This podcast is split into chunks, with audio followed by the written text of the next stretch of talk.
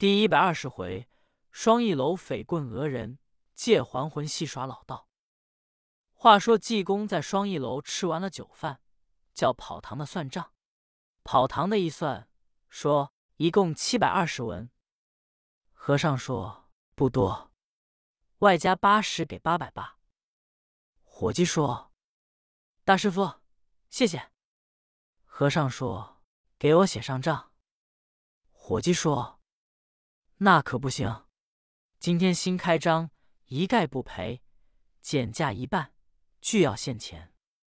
和尚说：“你敢不写账？咱们是一场官司。”伙计一听这话，自己一想：“我何必跟他废话？我告诉掌柜的，随他一赊不踪。”想罢，伙计来到柜上说：“掌柜的，那位大师傅吃了八百钱，要写账。”他说：“不给他写账，要打官司。”掌柜的抬头一看，见和尚穷苦不堪。掌柜的说：“伙计，你不用演和尚争竞。他是个穷人，我又困苦艰过来，我知道穷人的难处。你告诉他，给他写上。”伙计过去说：“大师傅，我们掌柜说，给你写上了。”和尚说：“要写写两调。”找给我一用二百钱，我带着零花。我出来没带零钱。伙计一听说掌柜的，听见没有言掌柜的叹了一声说：“昨天我还没饭吃，今天我开了这座铺子，做了好几万银子的买卖，还总算上天有眼。今天我总算大喜庆的日子了。也罢，和尚是个出家人，我给他一吊二百钱。你告诉大师傅说，只当我舍在庙里了。”伙计立刻把一吊二百钱给和尚拿过来。和尚说：“再给我要一壶酒，要一个菜。”伙计说：“你不是吃完了再找呀？”伙计又给要了酒菜，和尚又喝了。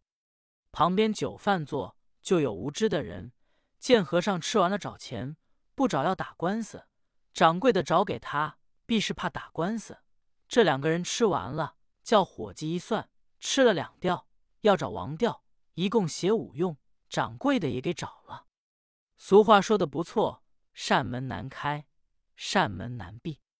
旁边又有三个人吃了三吊五，给四吊，要写十吊，找六吊。掌柜的一听可恼了，当时说：“众位，我开这个铺子，我说昨天没饭吃，今天做了几万银子的买卖，我可不是明火路劫。”偷来抢来的银子也不是挖着银矿。方才和尚找钱，我知道穷人的难处。再说他是出家人，我只当施舍了。众位道跟和尚学，吃两吊找三吊。我想都是老街旧邻，很不好意思，到咱们这个小铺子来说吃四吊，要找六吊，恐怕别处也不能这么找法嘛。我可不是怕打官司，我是穷人出身。在这方也不是一年半年，众位别欺负我，我可不叫人欺负。哪位要找，可趁早说话。这众人一听，全都愣了。正在这番光景，一掀帘子进来一个人，说：“掌柜的，该我二百银子，还不给我吗？”掌柜的一瞧，这个人歪着帽子，闪披着大毛，五十多岁，黄脸膛。两道短眉毛，一双小圆眼，鹰鼻子，裂腮额，微有几根黄胡子，上头七根，下八根。这人姓姚，名变，字荒山，素常就在外面批人，无事生非。今天听说双翼楼掌柜的怕打官司，吃饭倒找钱，这姚荒山想要来讹掌柜的。一进场一就说：“掌柜的，该我二百银子。”还不该给我吗？掌柜的一听，气往上撞，过来照定姚荒山，就是一个嘴巴。焉想到这一嘴巴使姚荒山翻身栽倒，绝命身亡。众酒饭座一阵大乱。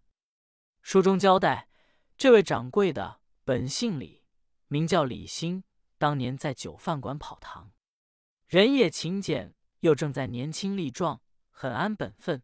做了几年买卖，手中存有几百吊钱。就有人见他有钱，说：“李兴，你为何不说个亲事，也可以生儿养女？”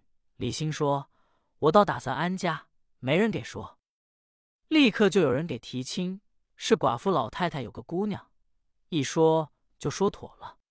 择日迎娶过门，娶过来，岳母无人照管，也就跟着他。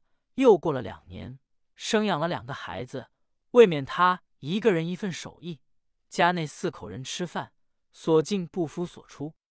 偏巧有一位饭作姓赵，是财主，见李兴很和气，被枷锁累，赵老头就问李兴：“你一个人手艺，家里够过的吗？”李兴说：“不够。”有什么法子？赵老头说：“我成全成全你，你找一地方，我给你五百银子，你自己开一个小饭馆，好不好？”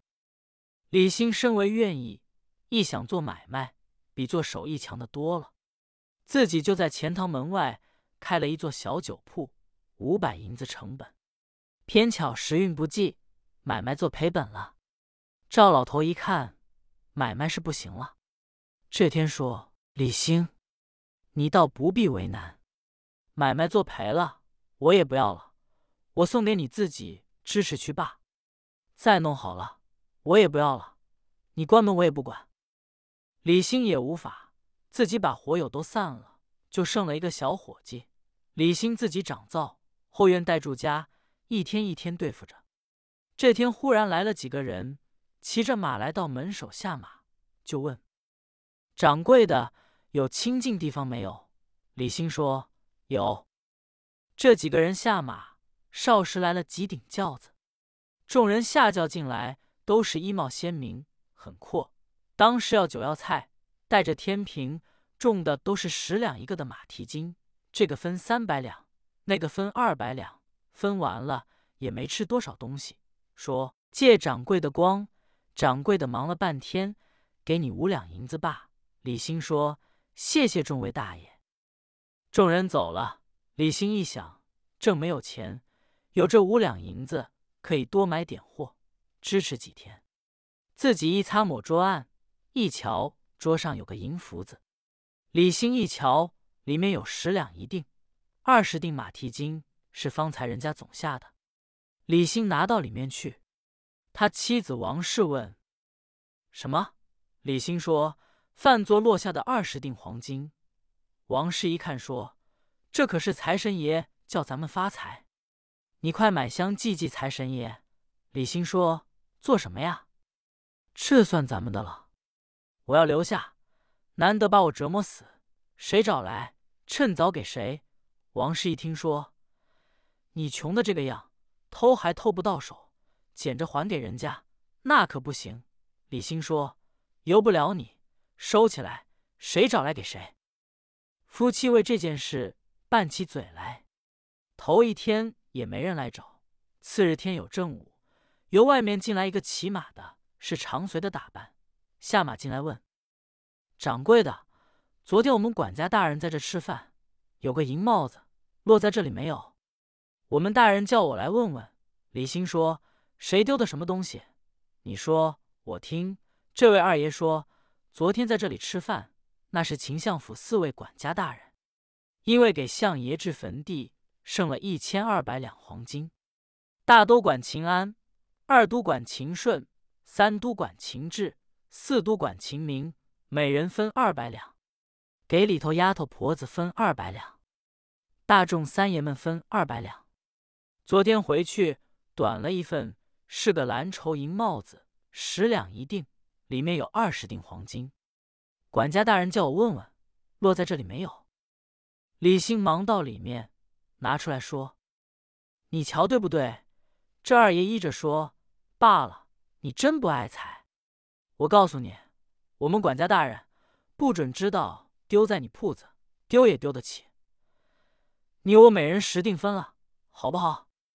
你也发了财，我也发了财。”李兴说：“那可不行。”我要打算分，我就说没有，我一个人就留下了。这二爷说我是闹着玩。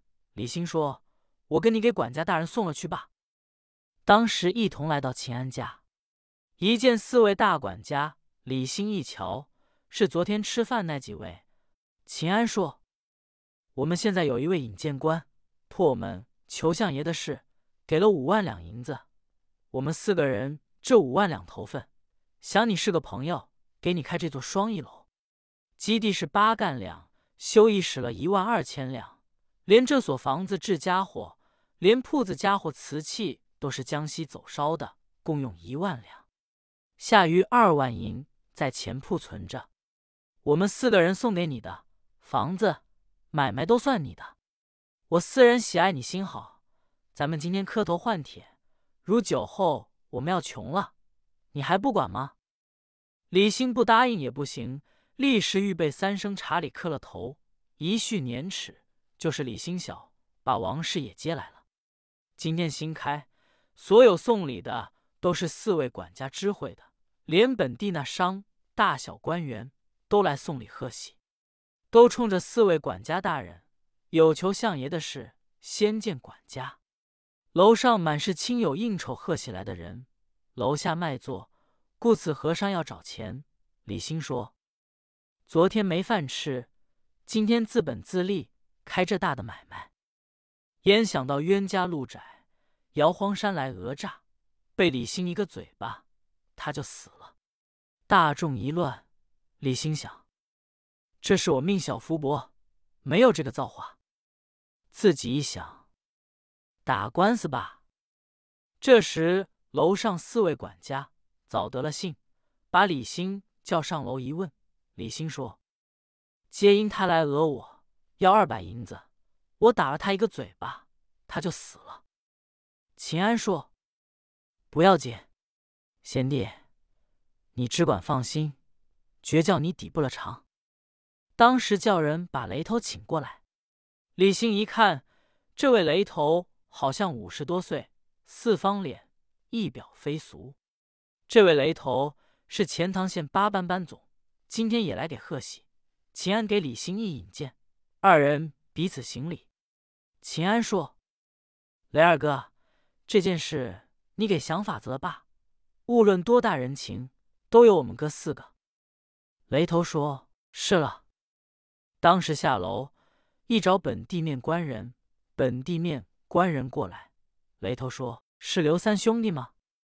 刘三说：“雷头少见啊。”雪头把刘三叫到无人之处，说：“刘三，这件事给他了了吧？你过去就说，你别讹了。”前者你讹钱铺，我给了的，你别装着玩了。你把死尸给架在大道边，一报无名男子，吏不举，官不究，叫掌柜的给你弄三百吊、二百吊的，你冲着我给办罢。刘三一听说，雷头，你说这话可不对，三百吊钱我一失，这件事我担不了。要说交朋友都好说。要讲三二百吊钱，我可卖不着。雷头说：“得了，只当你交朋友了。酒后你有用我的时候，我绝不能含糊。你冲着我给办吧。”刘三这才来到死士跟前说：“你别要装死人了，前着你讹钱铺，我给了你的。今天人家新开张，你别搅了，跟我走。”说着话就往外嫁。众酒饭座都知道是死了，正要嫁，就听见外面有人哭：“舅舅呀，舅舅啊，你死的好苦，我外甥必给你报仇。”众人睁眼一看，来的那人怎生打扮？有赞为证：头戴四棱巾，却想从钱眼中更出；身穿青布氅，又好似煤窑内滚来；两道粗眉，明露奸诈。一双雕眼，暗影或胎；而小唇薄非人类，鼻歪像短是奸雄。运钱急写借帖，天下无不可用之钱。遇饭便充陪客，世上哪有难吃之饭？挑辞嫁送为生礼，坑崩拐骗是经营。此人姓史，名丹，字不得，外号人称铁公鸡，素日专讹人为生。今日来到双翼楼，听说打死人了，他一看认识，是他同伴之人姚荒山。他想要矿人，故说是他舅舅。刘三也不敢掺了。雷头过来一拉史丹说：“你跟我来，我有话和你说。”二人进了雅座，外边有人看着死尸。只见从外面进来一个道人，正是黄面真人孙道全，要找济公斗法。不知后事如何，且看下回分解。